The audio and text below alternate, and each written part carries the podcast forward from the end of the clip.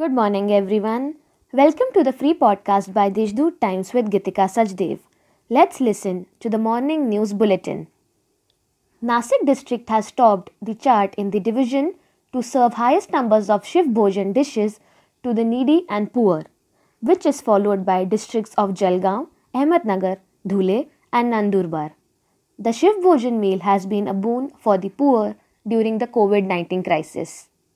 In North Maharashtra, at present, 16,525 Shiv Bhojan thalis are being distributed across 133 centers in the division. Much to the relief of parents, the Education Department has relaxed the cutoff age date for school admissions. There is flexibility regarding the age of entry for pre primary education. It is entirely up to the parents to decide at which age to enter and in which classes. Schools are not expected to deny admission on the grounds of low to high age for pre primary. However, the age limit for the first admission has been fixed, and earlier the admission was given to the students who have completed 6 years of age till September 30. With the government imposing onion stock limits of 25 metric tons for wholesalers and 2 metric tons for retailers, traders, and farmers at the major Lasalgaon APMC have raised doubts over the decision and stated that it is unlikely to impact onion prices.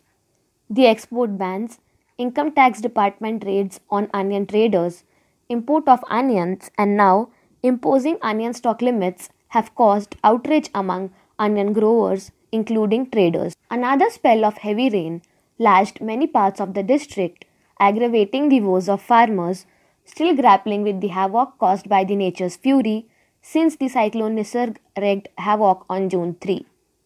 Climate change, rising temperatures, and torrential rains have led to an increase in the incidences of various diseases on pomegranate and vegetable crops, including vineyards. On the other hand, due to frequent power disruptions, there is no end to the agony of distressed farmers in this festive season.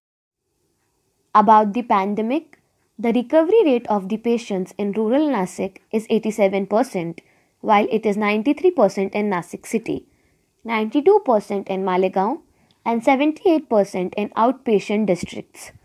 The overall recovery rate in the district is 91%. That's all for today's main news. For more details, subscribe to deshdoot.com.